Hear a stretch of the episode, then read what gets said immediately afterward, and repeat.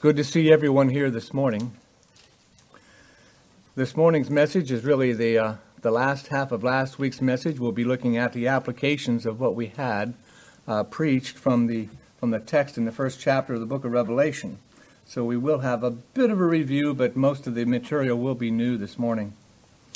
I would like to ask the Lord's assistance in, in prayer before we begin the message itself. Let's lift our hearts up one more time uh, to the Holy Spirit to the Spirit of our God, to Christ, and to the Father.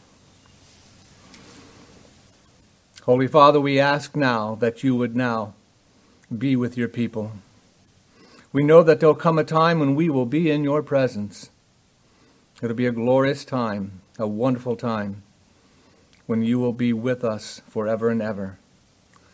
But we ask that there would be a, a foretaste of this glory divine where we'd have the, the working of the Holy Spirit. And Holy Spirit, we pray that you would teach us.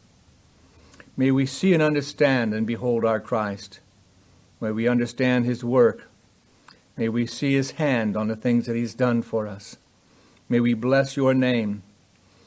And may our lives be glorifying to you in that we have trusted you, that we have chosen to fear not because you have given us your word, that we have rested in what you have said, and the words that we now are going to consider that they will become a foundation of peace in our lives. So, Father, we pray these things to the glory of our Christ. We ask it in His name. Amen. Now, last week I made a declaration that I usually give you uh, the idea of what doctrine we're looking at. But the doctrine that we're going to consider is not really a doctrine, it's more of a goal to achieve. The visions of the apocalypse, and there are seven of them, should be read from a certain perspective. And what I mean by that is that the, or the, the direction or the perspective that we want to read this from is from Christ's perspective, because he's the one that's saying, uh, I have given this to you. I am going to be performing this for you. The next vision that we have is of the Lord Jesus Christ opening seals of a scroll and all the events that come out of that they come from his worthiness. And so we must prepare ourselves to see that we should look at this world from God's perspective and from the perspective of our Christ because he is truly abounding toward us in grace, accomplishing great achievements, glorifying God in heaven and on earth. So, I want to remind you try to see things from his viewpoint. Now, last week we looked at the beginning of this or the uh, last part of this chapter, verses 9 through 20. And I wanted to, you know, I took notice of three things. The location, which is the Isle of Patmos, and John was put there because he was a, uh, uh, a witness to the Lord Jesus Christ. And then the appearance of the Lord himself when he turned around and saw who was talking to him. And we spent most of our time looking at the appearance of the Lord Jesus Christ in all his glory. And this morning we're going to take a look at his words and see the, the type of words that is going to answer a lot of our questions when it comes to living this life without fear. So, John, when he introduced himself, he said that he was a brother to all that reads this letter, a brother in tribulation, and a brother in the kingdom of God, and a brother in their patient endurance. And so, when he turned to hear, that is, when he heard the voice of Christ, he turned to see, he saw the appearance of the Lord standing among seven lampstands. Now, at the very end of this chapter, he says, Let me just clear this up. The seven lampstands are the seven churches that he's going to write letters to. And the stars that were in his hand are the pastors of those churches. And so we'll consider that in another message. We're going to leave that part out for this morning. But we can see that he is walking among these lampstands. We can see that in chapter 2, verse 1, because right now he sees them standing in the midst of the lampstands, but we know in chapter 2 that he walks among them. He was clothed with a long robe and a sash about his chest. We said that this was the attire of the great high priest, and that he is now acting as our great high priest before the Father. We saw that his head was covered in white hair, white like wool, and we said that this was a crown of wisdom and that He knows exactly what we need, and He's there to help us with that, dispensing His mercy, dispensing His wisdom, dispensing His reproof. dispensing all the things that we need. We also saw that John noticed that his eyes were like a flame of fire. We said that he can see all things. He can see directly into your heart. He understands every thought. He understands every motive. There is no deception that can fool him. He has knowledge of complete uh, of all his enemies and his friends. There will be no treacherous scheme that will fool him. He shows a perfect understanding of justice and mercy and grace, and it allows us to rest under his eyes, rest in this great ability that he has. He said that his feet were like gleaming brass in a furnace. And we said that this was how the path of God can be seen clearly in his life. The way of the Christian is the way of the law of God, the way of his, his, his, his, his purity, holiness, and justice. And it's not hard to find. Just if his, his feet were glowing in the dark, we would know where he went. So is the light of the Word of God our path, and it's easy for us to see if we just love the Word of God. If we love God, we will know how to follow the Lamb wherever he goes. He said that his voice was like the roar of many waters. I equated that to the noise of the Niagara Falls, but in, in, in retrospect, it, more, it looks more like this. Out of the sea rose up beasts and rose up great uh, organizations and governments of people. But you see, the voice of our Christ is the voice of many people preaching the gospel. It can be heard today. It is deafening to the world. It is, it is, it is a tremendous trumpeting of warnings and plagues and hope and comfort. In his right hand, he had the seven stars, encouraging them, knowing that we are all in his hands. Out of his mouth came a two edged sword, reminding us that our weapons are not like the weapons of the earth. We can defend ourselves and we can defeat the enemy with the truth of the gospel. We cannot live by the weapons of this world. We pick up the sword of this world, we will die by the sword of this world. But if we live by the word of God, God will protect us. Even though this flesh be destroyed, our souls are in his hands. And it said finally that his face was like the sun shining in its full strength. We're going to see in some of these images in the apocalyptic visions that when the sun shines the brightest and scorches men, it is like the world, its leaders, will dominate people and cause them pain. But when our Lord shines like the sun, it provides life and warmth. And it tells us that He's reigning now in the hearts of men and that He is going to reign in the fullness of His strength. And what is that? The way the world rules? No, the way our Christ rules in the hearts of men. Taking men who are in the grave, raising them from the dead, giving them life, giving them a heart that loves the holiness of God. It'll be in his fullness of strength. So we will now begin the new material where we're going to look at not just the vision of what we see, where Christ is standing in the beauty of his risen power, but we're going to now hear his words and what he says. These are the words of our Lord in this vision. When I saw him, I fell at his feet as though dead. But he laid his right hand on me, saying, Fear not, I am the first and the last, and the living one. I died, and behold, I am alive for evermore, and I have the keys of death and Hades. Write therefore the things that you have seen, those that are and those that are to take place after this. And so when we see that there is that uh, event happened again, where remember, I want you to kind of you know remember this idea that John is going to hear things and then he's going to turn and see something that's a little bit different. Sometimes he'll see something and then he'll hear something a little bit different. Because what we are able to see and what we're able to hear as the truth or the interpretation of is slightly different. So when we read this, we hear John hearing the words, Fear not. Now, what is the circumstance? Is because John fell down at his feet as though dead. Now you can imagine what he must have felt. Seeing Christ in his glory, it may have put the fear of God into him, but I believe it was more the fear of, shall we say, uh, the greatness of his glorious presence knowing that our God sees us, knowing that He has power over us, and and and and, and us should and we should be falling down before Him. But you see, we have our Christ with His right hand upon us, and the, what His message is is this: Do not be afraid, fear not. Now I want you to contrast this with what the world is going to see. They're going to see eventually Christ coming back. And his right hand will be upon them. But you see, they're going to cry out for the rocks to cover them. They're going to cry out, Oh, if only he did not see us. If only he did not know where we are going. If only he could not see our treachery. If only we were not able to be scorched by the vision and by the visage of his face. If only we would not be in his presence.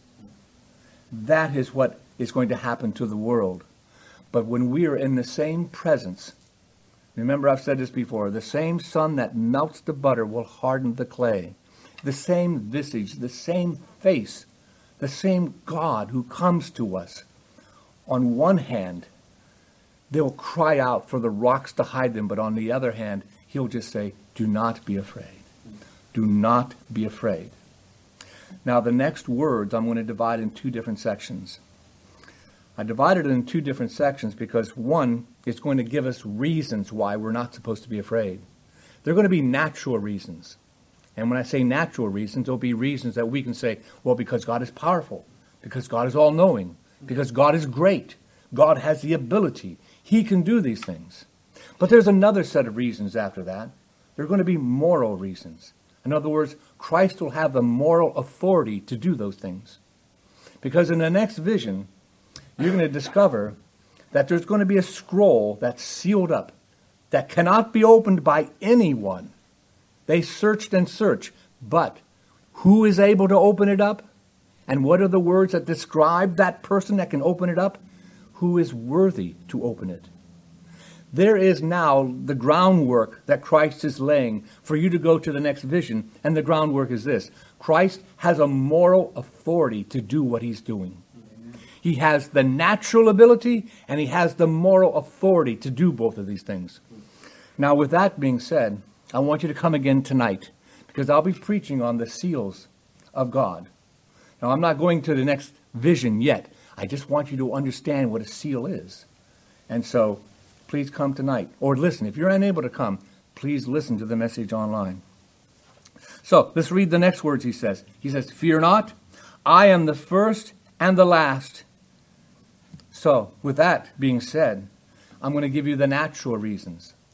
Well, how does that come from that? Well, he is the very first and he is the very last. He has the capabilities. He is the Almighty God. He is all powerful. He, is, he has all knowledge, everything that you can imagine. He's everywhere present, on the omnipresent. He's all powerful, you know, omnipotent. He is uh, he, you know, he knows everything, omniscient. All these things. And with that, he never, never changes. He is the ultimate that your imagination can imagine when it comes to who he is naturally. These are called natural attributes. The very essence of this message is saying, I want you to understand that from the very beginning he was God, and he's going to the very end, and he is God. And he is describing the plan that he is about to implement. He says, My plan is from the very beginning. My plan goes to the very end. He is the one who is the very first cause of everything. Now, I can remember when I was a young boy, you know, I, did, I didn't know how to play dominoes, but I had dominoes, and I would set them up and just put them in a row, and I'd knock them down, and one domino would knock down the, other, the others. And then I would go in this direction, this direction. Pretty soon I'd just make all these complex things, and eventually I would have my room filled. All my dominoes were up, I would knock one down and they would go. And of course, sometimes they would fall wrong. And then, but I would just go over and say, let me help you out and just knock it over. It'll keep you will continue on. I want you to see how God has made all things. But he has never had to do this. Oh, let me help you out. You see, the plan that God has is perfect from the very beginning. And I want you to understand that it will never, ever change. This plan, to the smallest detail, will be carried out, and it will be fixed, and it will never be altered to accommodate the unexpected. The Lord is never going to be surprised. We must sit sometimes and allow our hearts and minds to just dwell upon this, to dwell upon the mighty hand of God, the mighty natural power that He has. He is almighty. And you need to think about this because when we sit in this world, we look around, we see the news, we see the events, and sometimes the world will say, uh, there's, somebody ought to take control of this place. Somebody ought to be in charge. But we know that there is one in charge. We have to believe that all things are as he has planned it. Don't let the devil say to you what he said what, what the devil said to the Lord about Job. Hey, let me at him. Let me do this and this, and that man will curse you to his face. Put yourself in Job's spot and say, no matter what you see, never doubt the word of God. Never doubt his power. Never doubt his plan. This is part of us glorifying him and trusting him. These natural things. We must strive to have this upon our hearts and minds and to meditate upon this. We must understand that God has spoken from the very first and called all things to the very last. Our lives can only see what God tells us. At the end, the Lord says that He's going to take the heavens and the earth and fold it up like it was a tapestry and set it away because He'll be done with it. We, our lives, are like one little thread on that tapestry. We, our lives, are like one note in a huge symphony. But let us never forget that we have been placed here by God, that we are part of a huge, beautiful, majestic creation, and He has made you a critical part of it. Without your thread, there would be no tapestry. Without your note, there would be no symphony. God has made you a part of His plan. And we can rest assured that the tapestry is beautiful. We can rest assured that the symphony is beautiful to behold. But can we see it from our position? No. But we can see it from his perspective. Can we hear it from our position? No, we cannot. But we can still hear it from his perspective. We can live our lives by faith and live our lives one thread at a time, one day at a time, one note at a time, and we can still bless the name of God that he will magnificently achieve his goal. Now, I'm going to spend a few minutes about what that goal is all about. You have heard the question, what is the chief end of man? And right now, as soon as I said that, some of you had the answer pop into your head. Chief end of man is to glorify God and to enjoy him forever, right? What if I ask you the question, what is the chief end of God? Now, that's not in the catechisms. You know, no one's ever asked that question in a written form. But uh, I would like to give you a possible answer of what is the chief goal of God in the book of the Revelation of Jesus Christ. I want you to consider this. I think that God has a great design and a great purpose of the work of creation and his great work of providence. God plans to present to his son a spouse, mm-hmm. a bride in perfect glory. This bride will come down out of heaven, but this bride will be taken from a sinful world of mankind, saved by his own blood. So God plans to present to his son this bride made of saved sinners. And God plans to bless all that comply with his will in this plan. And he designs and plans to destroy all his enemies that oppose it. God plans then to communicate all that he is in his glory and himself through Jesus Christ, the God man, to these saved sinners. We will be in his presence forever. Mm-hmm. That is what I believe is going to happen or what is going to be displayed in the book of the Revelation of Jesus Christ. Now let's go to the next phrase of that where we have, um, well, let me just read the first one. And I am the first and the last. And then he says, and the living one. And I died, and behold, I am alive forevermore. Now I have made I have said I have said that this is the moral reason. You may think to yourself, I don't understand how that equates to the moral reason. You see, when Christ had to die for sinners, there's a moral reason for that. There's a moral reason why he had to die. He says, I am the living one. Now, of course, that implies that he rose from the dead, but it also implies that he has an attribute that he is living. Real living is being alive to God. To know the Father is to be alive. And so when Christ says, I am the living one, he is saying that I am in the presence of my Father, and we behold each other's face in fullness, in the fullness of his holiness and righteousness and justice, but in the fullness of executing these things with omnipotence. He is alive. Then he says, I died. And behold, I am alive forevermore. Now, the moral reasons that he has to give us that we may rejoice that not only is our God the omnipotent God, but our God has the moral authority to take sinners from a fallen race and make them the bride of Christ. He has that moral authority. You see, no one can just break open those seals unless they have the more authority to do so, because those seals will reveal a plan of salvation for sinners, and you cannot save sinners unless you die for them. Christ is the living one who died for us. He died because there was a debt to pay. Sin requires death. Now you may say, well, why? Because that is what holiness requires. Now the sting of, of sin is death. You see, it's not as though the devil said, I'm going to make a concoction I'm going to do something that, that's called death, and it is my weapon, it is my creation. The Lord, the devil, did not create death, he created sin. It is the strength of the law when sin appears that it produces death. God kills the sinner, not the devil. And so when Christ received the keys of death and the grave, it is something he did not to appease Satan, he did it to please his Father and to meet the requirements of holiness. And so when he died, he died to please God on our behalf. He paid for this sin. He died. We had a debt to holiness, a debt that Christ paid for us, a moral debt to a holy God.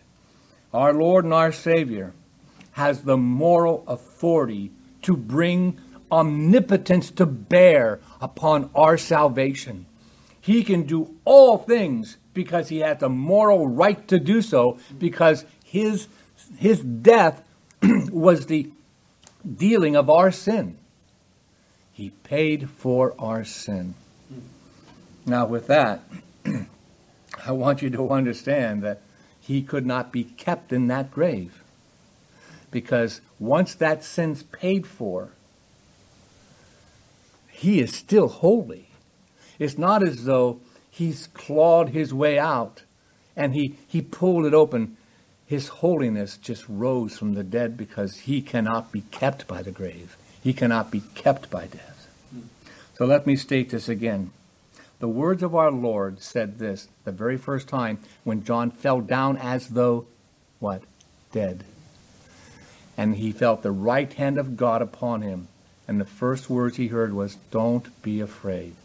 So as we get into these messages, as we start to understand what God wants us to understand in his visions, I want you to say to yourself, God does not want me to be afraid in this world. He is giving me reasons not to be afraid. He is the Almighty. But what about my sin? He has the moral authority to use omnipotence on your behalf. He comes to you in abounding grace, going through every obstacle. Nothing can stop God from saving us. No matter what your eyes see, listen to what he says. Do you see John now on the Isle of Patmos? He hears and he sees, but no matter what you see in this world, listen to what God says with the sword of his mouth. He has the moral authority to come and take you right out of the grave. And if you believe in Christ, you're being raised in the holiness of God. You are being raised up with Christ. Raised up with Christ out of the grave. He is the Almighty. but he is the holy Almighty God. He has a natural authority, he has a natural ability, but he has above all these things the moral authority to do these things. And then he says the words, I have the keys of death and Hades. Now, this word Hades is an interesting word. It can, it can be translated as grave. It is the very same word. Remember when you read uh, where Paul said in 1 Corinthians chapter 15, O death, where is thy sting? O grave, where is thy victory? It's the same word. It has to do with, oh, the, the power of this death. And where does it come from? It doesn't come from the devil. It is the law and holiness of God that kills sinners. But now, where is it? Where is the power of God that would keep the sinner in the grave? Christ took us in him, and by his holiness paid for our sin, but raised from the dead, and he has the keys. Now, you may say, well, I wonder what those keys look like. Well, they're, they're a metaphor. Art did a fine job talking about metaphors this morning. This morning, he talked a lot about what these symbols really mean. Do you think there's really going to be a key that fits inside of your heart? No. It's the idea that Christ has the authority.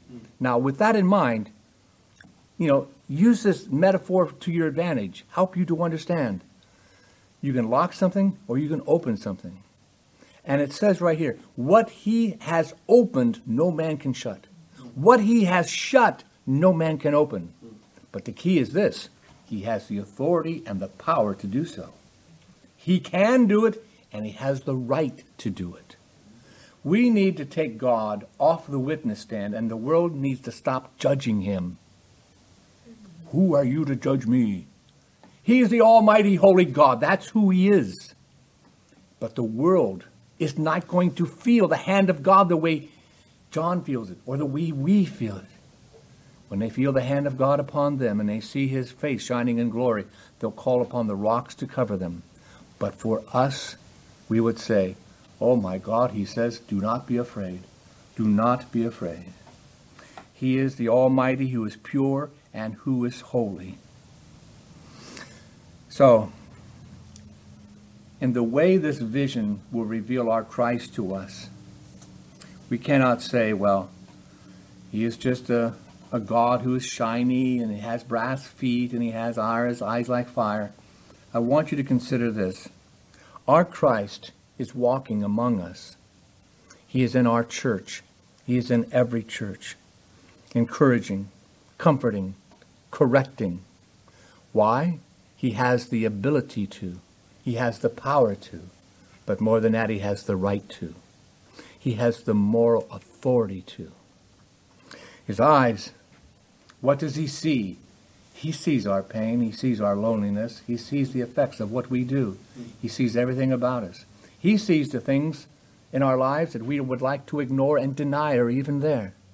But he knows us even better than ourselves. He sees, he walks with us, and he knows us. He whispers to you words of wisdom from His work, from His book, from His pictures. All these things are given to you. And He is dressed in a way that He wants you to remember that He presents you to God His Father. And what He's given to us in this life is more powerful than what the world has. The world can only kill your body. The world may have biological weapons and nuclear weapons and all napalm, and they may have they may have your information from Google and they can understand who you are and they sell you things without you even knowing it. And you may be fired or you may be hired. Who knows what's going to happen to you? The world can do all these things to you. Why? Because I can hear the, the, the devil whispering to God, You let me at them and they'll curse you to your face. But he says, Have you considered my servants? All of you. They still reverence me they know that I am their God. And God is pleased with the way we take His word and believe it. And His word, the two edged sword that comes out of His mouth, is the only weapon we are authorized to use. Do not, remember the example, do not be like Peter in the garden, you know, who pulls out his sword and cuts off the ear of one of the, one of the, uh, the soldiers that is there, what's there. Well, what did Christ do about that? Did he say, Come on, let's get the rest? No, no, no. He heals this man. Mm. And he says, Put away your sword. Mm. We do not use the weapons of this world. We must rely upon the Word of God Himself, Christ, the incarnate Word, and what He says, mm-hmm. that He has the authority. Satan will whisper in your ear, How does God let this happen? Why is this doing it this way? I cannot understand. I'm so afraid. Just feel the hand of Christ upon you when you read His Word. And know this you don't have to be afraid. He has the power and the plan that's going according to plan. It's working just the way He planned it. Not doesn't have to change anything, and it will accomplish what He's sent to accomplish it. We are living the lives. You have to see yourself as part of this plan. You are one of the threads in the tapestry. You are one of the notes in the symphony. You are critical to His plan. You know, well, you mean if I, I can make it fail if I don't do something? Don't worry. God is here to help you. His hand is upon you. And we are going to be part of this. The Almighty is pure and holy and is omnipotent to bring this about. There is a spiritual warfare that we're going to look in this in this uh, apocalypse that's going to be tremendously dra- dramatic. It's dramatic. But we have to understand that God is going to win and he's going to use the means of grace, which means he's going to use you to defeat Satan. But don't think that it's you, it is Christ in us. It is God in this world, the Holy Spirit. But you are a part of this drama. You are a thread in the tapestry. You are notes in the symphony. God has designed it this way. And one day we will be married to him the scripture says the two shall be one. There'll be a time when we are united to God and his holy presence will be with us forever. God with us, Emmanuel. And on that day, the Holy of Holies descends from the sky, and here we are in his presence. So, I want you to understand that we are not to be afraid.